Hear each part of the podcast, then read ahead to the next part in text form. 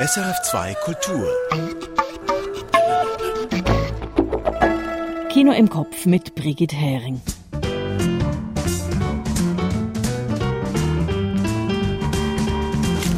Es wurde viel nominiert diese Woche. Für die Oscars und für den Schweizer Filmpreis. Michael Sennhauser schätzt ein und er zieht Bilanz der 58. Solothurner Filmtage. Ann Meyer hat den iranischen Spielfilm Until Tomorrow gesehen, Michael Sennhauser Retour à Seoul, der in Südkorea spielt, und ich den Schweizer Dokumentarfilm Bratsch, ein Dorf macht Schule. Kurztipps und eine Rätseltonspur habe ich auch noch dazu.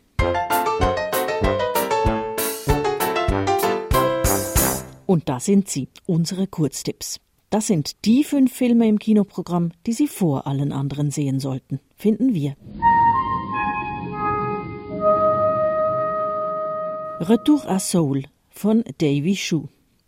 Die als Baby nach Frankreich adoptierte Freddy besucht aus einer Laune heraus ihr Geburtsland Korea und stürzt in eine Identitätskrise. Radikal zeitgreifend, berührend und verstörend. Retour à Seoul von Davy Shu. Dazu später mehr. Decision to Leave von Park Chan-wook. Ein Film noir Murder Mystery Road Movie auf kleiner heißer Flamme gekocht mit unendlicher Sorgfalt. Decision to Leave von Park Chan-wook. RMN von Christian Mungiu. Rassismus und Wirtschaftsmisere im fragmentierten Rumänien. Hochspannend, raffiniert und emotional. RMN von Christian Mungiu. The Banshees of Inisherin von Martin McDonough. Ein Inselire erklärt dem anderen, ich mag dich einfach nicht mehr. Kindlich stur, komisch, verschroben und herzerweichend großartig. The Banshees of Inisherin von Martin McDonough. Le Otto Montagne von Felix van Gröningen und Charlotte Wandermeersch vom Auseinanderdriften und Wiederfinden einer Männerfreundschaft aus Kindheitstagen. Einfach und eigenwillig. Le Otto Montagne von Felix van Gröningen und Charlotte Wandermeersch.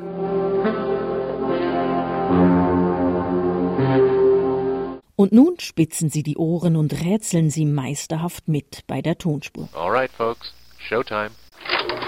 Aus welchem Film stammt der folgende Ausschnitt? So, ladies and gentlemen, we must ask who stands to benefit from the crime? Our three holy men live humbly. Their thin soled shoes poor. Sudden riches and uh, rubies would be too conspicuous, yes, to enjoy. They do not gain. At this point, we need an armed guard at the south gate. Thank you very much. No, the only one who benefits from the theft and the unrest it causes is a man whose office I had searched this morning as I waited, I have to tell you, rather disappointedly upon my breakfast. Difficulty with eggs, you don't need to know this. A man who is paid lavishly to keep order in Jerusalem. I mean, of course, the chief inspector of the police. A man who does not wish to lose a well paid post when there is discussion among the local peoples of self governance, who does wear boots, and who I believe now does regret inviting me to consult on this case. How dare you accuse me? Please, Sergeant! Die Auflösung liefere ich am Schluss.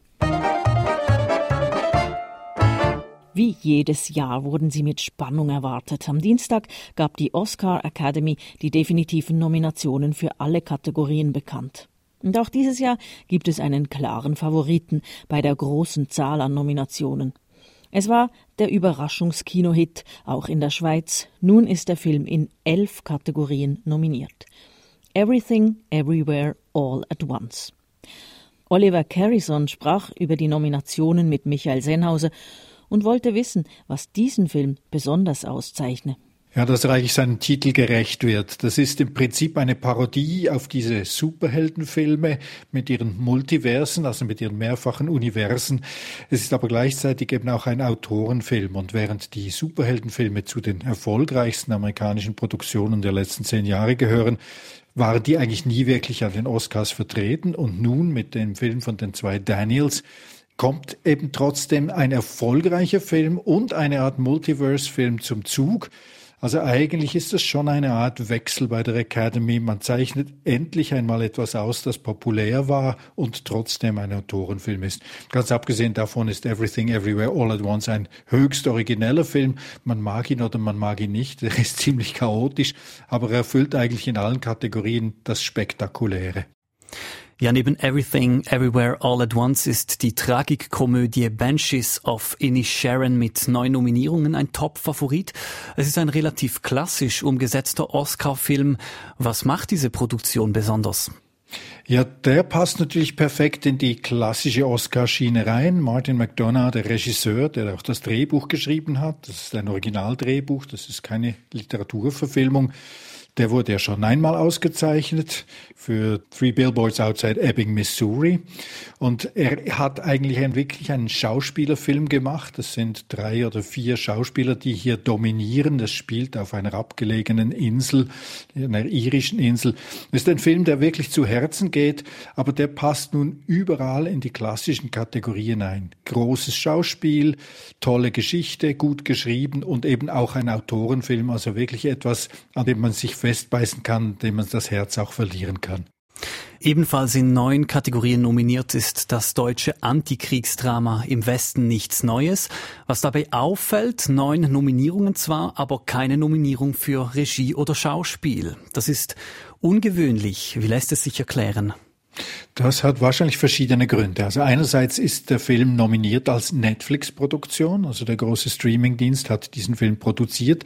Andererseits ist er aber auch nominiert als Best International Feature, weil Deutschland diesen Film als offiziellen Oscar-Kandidaten eingereicht hat und als Kriegsfilm, als Verfilmung eines klassischen Romans, der übrigens schon mehrfach verfilmt wurde, ist er offensichtlich bei den Academy Members recht gut angekommen. Es ist ein spektakulärer, großer, schwerer Kriegsfilm aber was dazugehört, er hat eigentlich keine bekannten Schauspielerinnen und Schauspieler, jedenfalls keine, die man in den USA kennen würde, weil es eben eine deutsche Produktion ist und auch der Regisseur ist noch nicht ein wirklich bekannter Name. Und weil in der Academy in der Regel die Regisseure für die Regisseure stimmen, die Schauspieler und Schauspielerinnen für ihresgleichen, die sie kennen, ist es eigentlich fast schon logisch, dass bei diesem Film eben diese Kategorien gar nicht zum Zug kommen.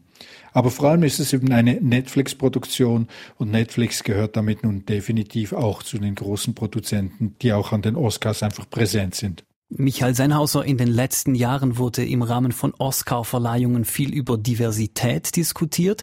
Wenn Sie nun auf die diesjährigen Nominierungen blicken, wie steht es da um die Diversität? Man kann sagen, das hat sich ein wenig entspannt. Also mittlerweile umfasst die Oscar Academy ja mehr als 10.000 Mitglieder. Man hat in den letzten Jahren massiv zugelegt. Man hat Leute eingeladen aus der ganzen Welt. Also einerseits ist die Diversität unter den Academy-Mitgliedern schon weiter fortgeschritten als vor ein paar Jahren. Andererseits sind auch viele Filme ganz selbstverständlich divers geworden, weil natürlich auch in der Produktion darauf geachtet wird. Also der meist nominierte Film Everything Everywhere All at Once, der spielt eigentlich im Milieu von Asian Americans. Michelle Yeoh, die chinesische Schauspielerin, spielt da die Hauptrolle. He Kyung-kwan, Stephanie Shu. Also da ist Diversität auch schon drin und zwar amerikanische Diversität. Das ist die, die am besten funktioniert bei den Academies. Und auch Wakanda Forever, also die Fortsetzung von Black Panther, das die erste große triumphale Oscar Diversity Schiene war vor ein paar Jahren, ist ja auch wieder unter den gut nominierten Filmen. Kritik wurde dennoch laut an den Oscar-Nominierungen. In der Kategorie Beste Regie wurde keine einzige Frau nominiert und in der Kategorie Bester Film ist genau einer von einer Frau gemacht. Das ist bei den Nominierungen für den Schweizer Filmpreis anders. Diese wurden am Montag im Rahmen der Solothurner Filmtage verkündet und da ist das Geschlechterverhältnis deutlich ausgeglichener. Michael Sennhauser hat mit Caroline Lüchinger gesprochen. Michael, was sind das genau für Nominationen und was haben diese mit dem Oscar zu tun? Die Schweizer Filmpreise, das ist eine Art Kopie der Oscars. Früher hat der Bund Qualitätsprämien für Filme vergeben und 2008 wurde dann die Akademie des Schweizer Films gegründet, nach dem Modell der Oscar Academy. Im Prinzip stimmen die Schweizer Filmschaffenden über die Preise ab. Also diese Akademie der Schweizer Filmschaffenden hat jetzt also gestern Abend die Nominierung bekannt gegeben. Ja, genau, in 13 Kategorien, ähnlich wie bei den Oscars, also bester Spielfilm, bester Dokumentarfilm, beste Hauptdarstellerin etc. Und das Spezielle daran ist, alle Nominierten bekommen Geld dafür, eben die einstigen Qualitätsprämien. Am 24. März, wenn dann die wirklichen Filmpreise vergeben werden, dann ist das bloß noch eine große Ehre. Das heißt also, gestern gab es schon Geld, da konnten sich also schon einige über die Nominierung und eben Geld freuen und einige über ein bisschen mehr Geld, weil naturgemäß einige Filme in mehreren Kategorien nominiert wurden.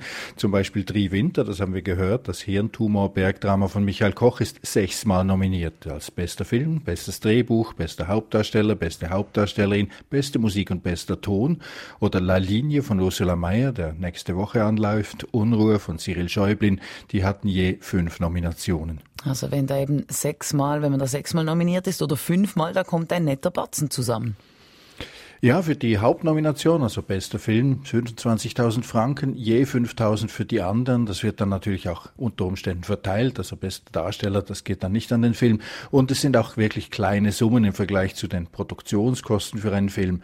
Aber was wirklich auffällt bei diesen Nominationen, alle drei für den besten Spielfilm nominierten waren an der Berlinale, also Michael Kochs Drei Winter, ist auch noch die Schweizer Eingabe für die Oscars gewesen, allerdings erfolgloser ist nicht auf die Shortlist gekommen kommen dort.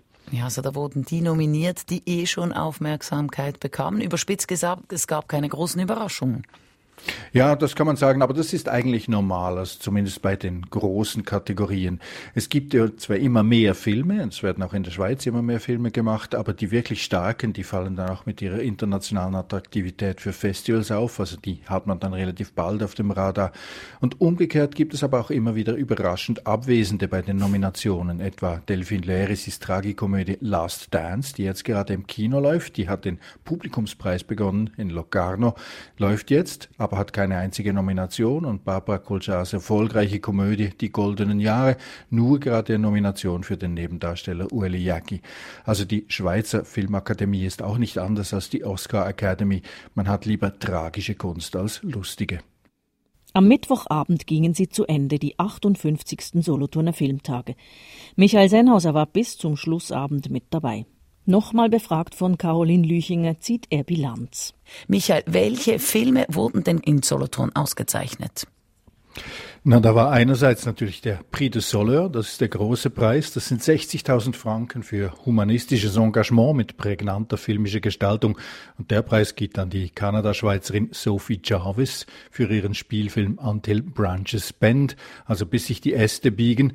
Das ist eine Whistleblower-Geschichte um eine junge Frau, die, die arbeitet in einem kanadischen Pfirsich-kooperativen Verpackungsbetrieb und entdeckte einen potenziell gefährlichen Käfer, den ihre Vorgesetzten lieber unter der Decke halten würden. Und dann gibt's eben eine richtige Hexenjagd, weil sie das bekannt macht. Der Film spielt in Kanada mit kanadischen Schauspielerinnen und trotzdem gibt's einen Preis als Schweizer Film. Ja, das funktioniert eigentlich auf der ganzen Linie. Erstens ist es eine Co-Produktion. Die Filmemacherin ist Kanada-Schweizerin und auch nicht die erste. Es gab schon etliche in der Schweizer Filmszene. Und die Geschichte, die ist universell. Die könnte auch in der Schweiz spielen. Einfach ein bisschen kleiner angelegt. Es passt zu den diesjährigen Filmtagen. Die jungen Filme, die sind deutlich internationaler geworden und zwar fast alle. Viele Filmemacherinnen und Filmemacher haben mehr in, in einem Land Wurzeln, das nicht nur die Schweiz ist. Also das ist ganz selbstverständlich geworden. Bedeutet das, dass die einst so Spielfilm typische ländliche Schweiz langsam von der Leinwand verschwindet?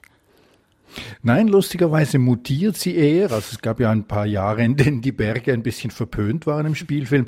Aber jetzt mutiert das alles. Und ein gutes Beispiel dafür ist der zweite ausgezeichnete Film. Die Opera Prima Preis ging an Carmen Jacquier für ihren Film Fuder, also Donnerschlag sozusagen. Der spielt in einem isolierten Bergtal. Das ist die Geschichte einer angehenden Nonne, die entdeckt, dass die Dorfbewohner ihre Schwester in den Tod getrieben haben, wegen deren freien Umgang mit der Sexualität. Und dieser Film nutzt unter anderem anderem die ganze alte Schweizer Filmikonografie.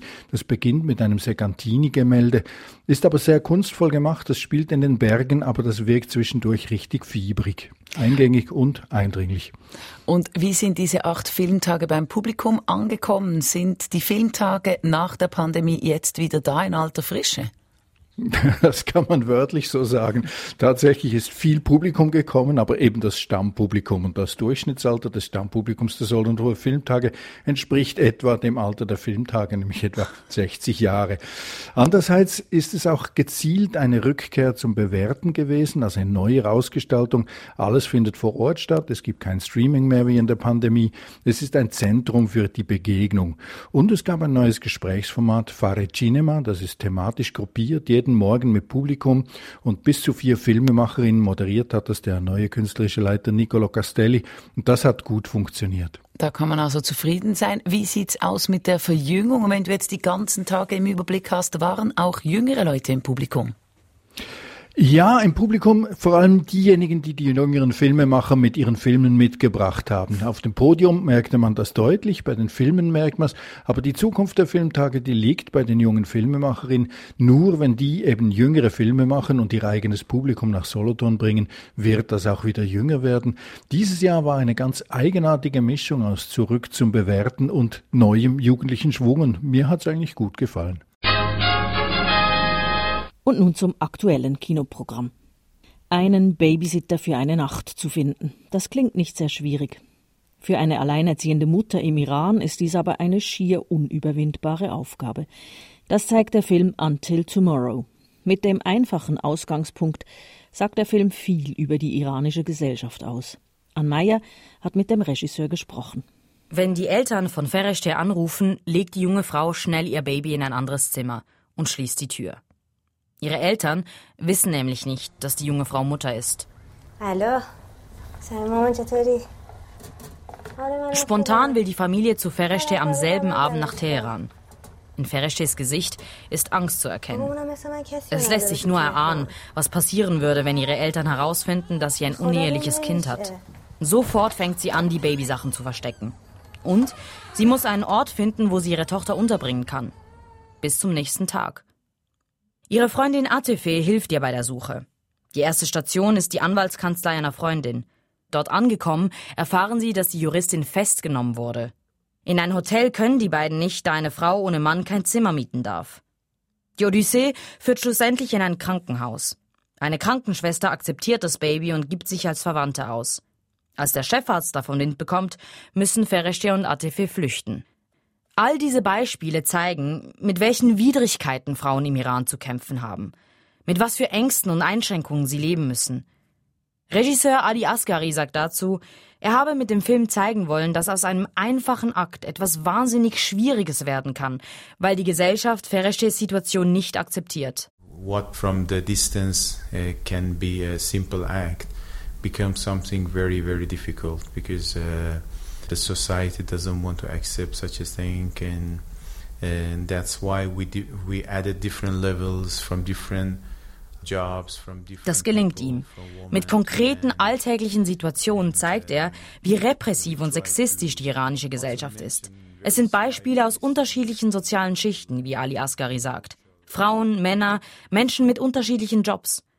So werden die politischen und sozialen Probleme des Landes beleuchtet, ohne dass irgendetwas überdramatisiert wird. Auch kurze Austausche verdeutlichen die Lage der Frauen im Iran. Zum Beispiel, als Fereshte die Nachbarin fragt, ob sie ihre Babysachen unterbringen könne. Diese sagt, dass sie zuerst ihren Mann fragen müsse. Der sei aber bei der Arbeit und sie wolle ihn nicht stören.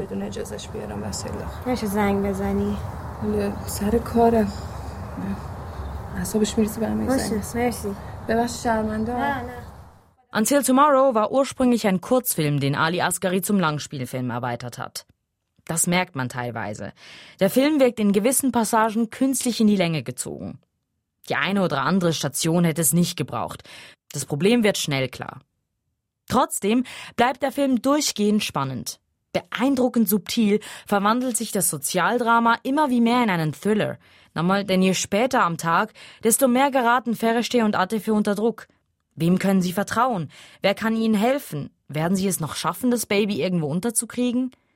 Man bewundert die Stärke und das Durchhaltevermögen der beiden. Es berührt davon, wie sie zusammenhalten. Regisseur Ali Asghari sagt, obwohl Fereshte so oft zurückgewiesen wird, es gibt jemanden, auf den sie sich verlassen kann. And uh, that's uh, that's becomes like a small light in this, some, I can say, dark moments. Die Freundschaft als Licht in düsteren Momenten. Wohl deshalb ist Until Tomorrow nicht nur ein Film, der eindrücklich über die iranische Gesellschaft aufklärt, es ist auch ein hoffnungsvoller Film über die Kraft der Freundschaft. Ann Meyer. Until Tomorrow läuft im Kino.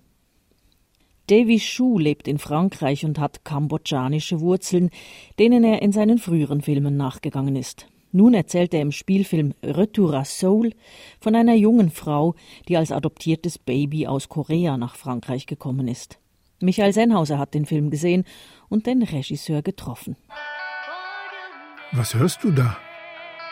What are you listening? It's Korean music.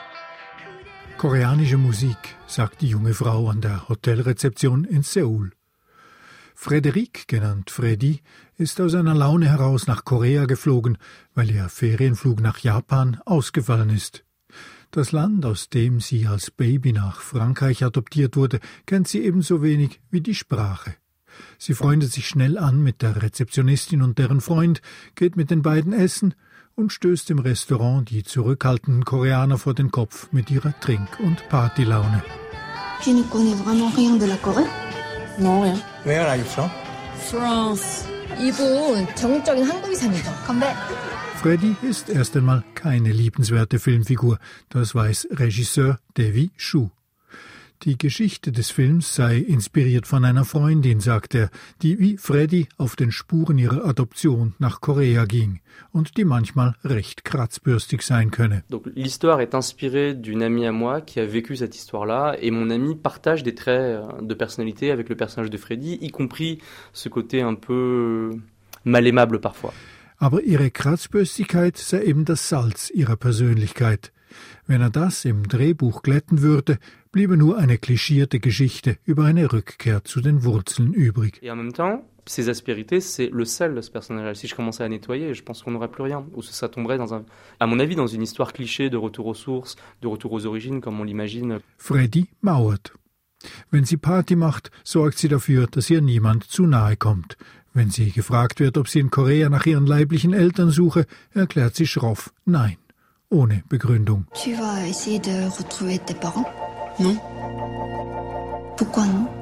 Schließlich trifft Freddy doch ihren leiblichen Vater und ihre Halbgeschwister. Sie lässt sich ein wenig auf sie ein und wird dann wieder ablehnend, als der betrunkene Vater sagt, sie solle doch da bleiben und Koreanisch lernen. I have my family and my friends over there. He has to understand that I'm French now. Du bist aber auch ein bisschen Koreanerin, meint die Tante.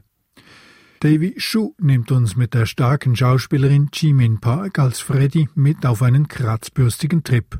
Der dauert etliche Jahre. Immer wieder treffen wir Freddy an ihrem Geburtstag und jedes Mal hat sie sich eine andere Persönlichkeit zugelegt. Mal ist sie Künstlerin, dann Waffenhändlerin und femme fatale. Ihn habe diese Figur interessiert, die es darauf anlege, alle paar Jahre die Identität, die Haut zu wechseln. Pour moi, ce qui m'intéressait, c'était d'avoir un personnage qui jouit de changer d'identité, de changer de peau, toutes les deux ans, tous les cinq ans. J'ai connu des gens comme ça dans la vraie vie.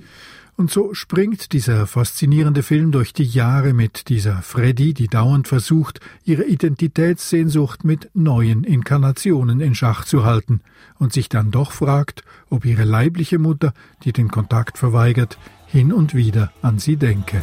Est-ce que ma mère a une pensée pour moi? Retour à Seoul läuft jetzt im Kino. Bratsch, ein Dorf macht Schule, heißt der neue Dokumentarfilm von Norbert Wittmer. Der Filmemacher begleitet darin die ersten Jahre einer neuen Schule in einem kleinen Bergdorf im Oberwallis. Das Spezielle an der Schule, sie geht einen anderen Weg als die offizielle Gemeinde- und Kantonsschule. Und sie sorgt dafür, dass das Bergdorf neu belebt wird. Was macht die Schule also klassisch uns? Noten, Fächer, Unterricht, das ist etwas, was wir hier in dieser Schule nicht werden machen. Der Walliser Pädagoge David Gsponer hat eine Vision. Vom ersten Schultag im Walliser Bergdorf Bratsch ist Filmemacher Norbert Wittmer mit der Kamera dabei und er wird sechs Jahre lang filmen, bis die ersten Kinder die Schule Richtung Lehre oder Gymnasium verlassen. Von der Praxis zur Theorie ist einer der pädagogischen Leitsätze des Schulgründers und Leiters Damian Gsprunner. So sind wir etwa dabei, wenn ein Hühnerstall gebaut wird. Ja, rechnen wir überall 33. Die Hälfte sind 15,5. Von 33 Hälfte sind nicht 15 Doch, von 30. Ah, 16,5. Ja, danke. Rechnen lernen beim Aufbau. Praktische Projektarbeit ist zentral in dieser Schule. Und so ist es ein wunderbarer Einfall des Filmemachers Norbert Wittmer, selbst so ein Projekt anzuleiern und es mit dem Film direkt zu verknüpfen. Er bringt seinen Filmmusiker Klaus Gesing an die Schule, der die Schülerinnen und Schüler in die Welt der Musik und Geräusche einführt. Ich habe eine Frage. Hört man denn das, man aufnimmt, wenn man die Kopfhörer reinsteckt? Das hört man sofort. Das probieren wir gleich. Genau.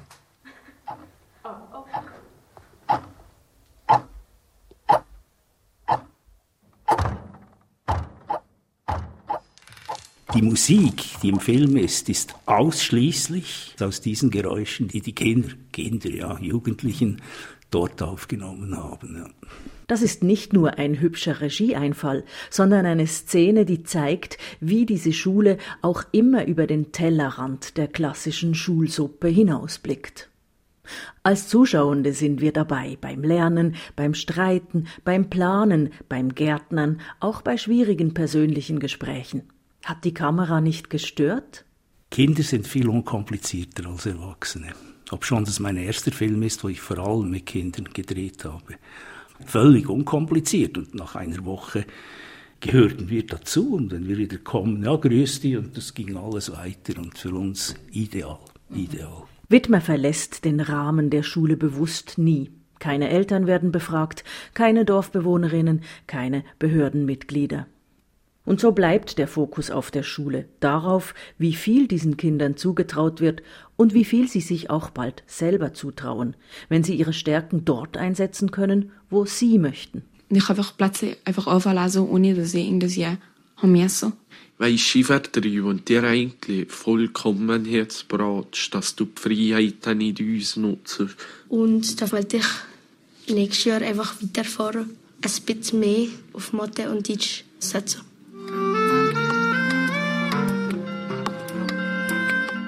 Man muss Kinder, wie in der Philosophie, man muss Kinder zum Staunen, zum Entdecken, zum Fragen stellen, motivieren. Und das gilt nicht nur für Kinder. Norbert Wittmers starker und berührender Film über diese besondere Schule lädt ebenso zum Fragenstellen, Entdecken und Staunen ein.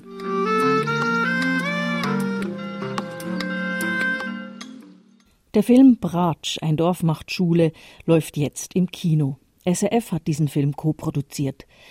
Ab dem 2. Februar zeigt das Berner Kino Rex zudem eine Retrospektive der Werke Norbert Wittmers.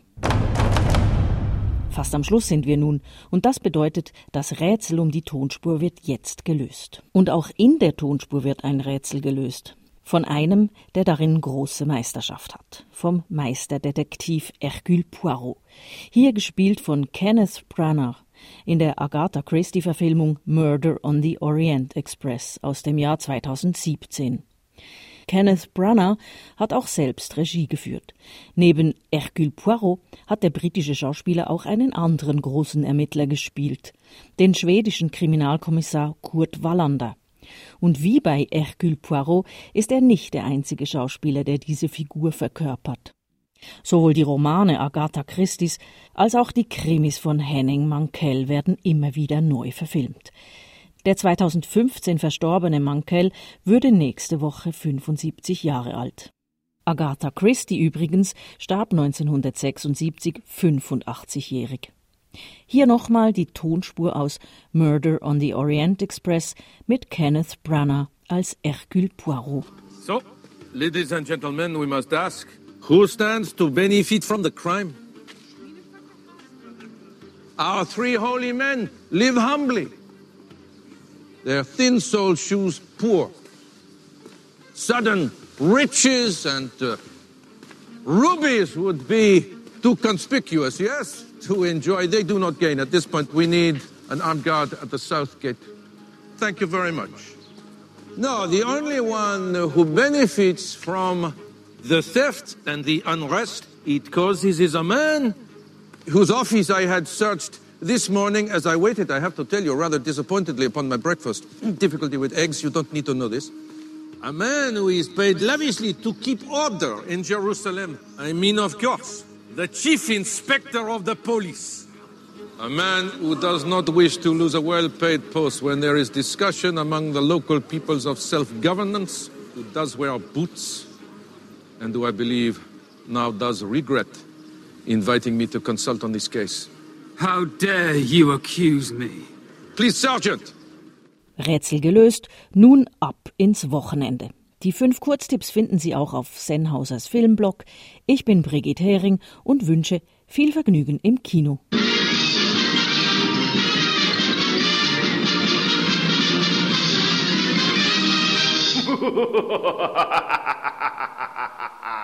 Erfahren Sie mehr über unsere Sendungen auf unserer Homepage srf.ch.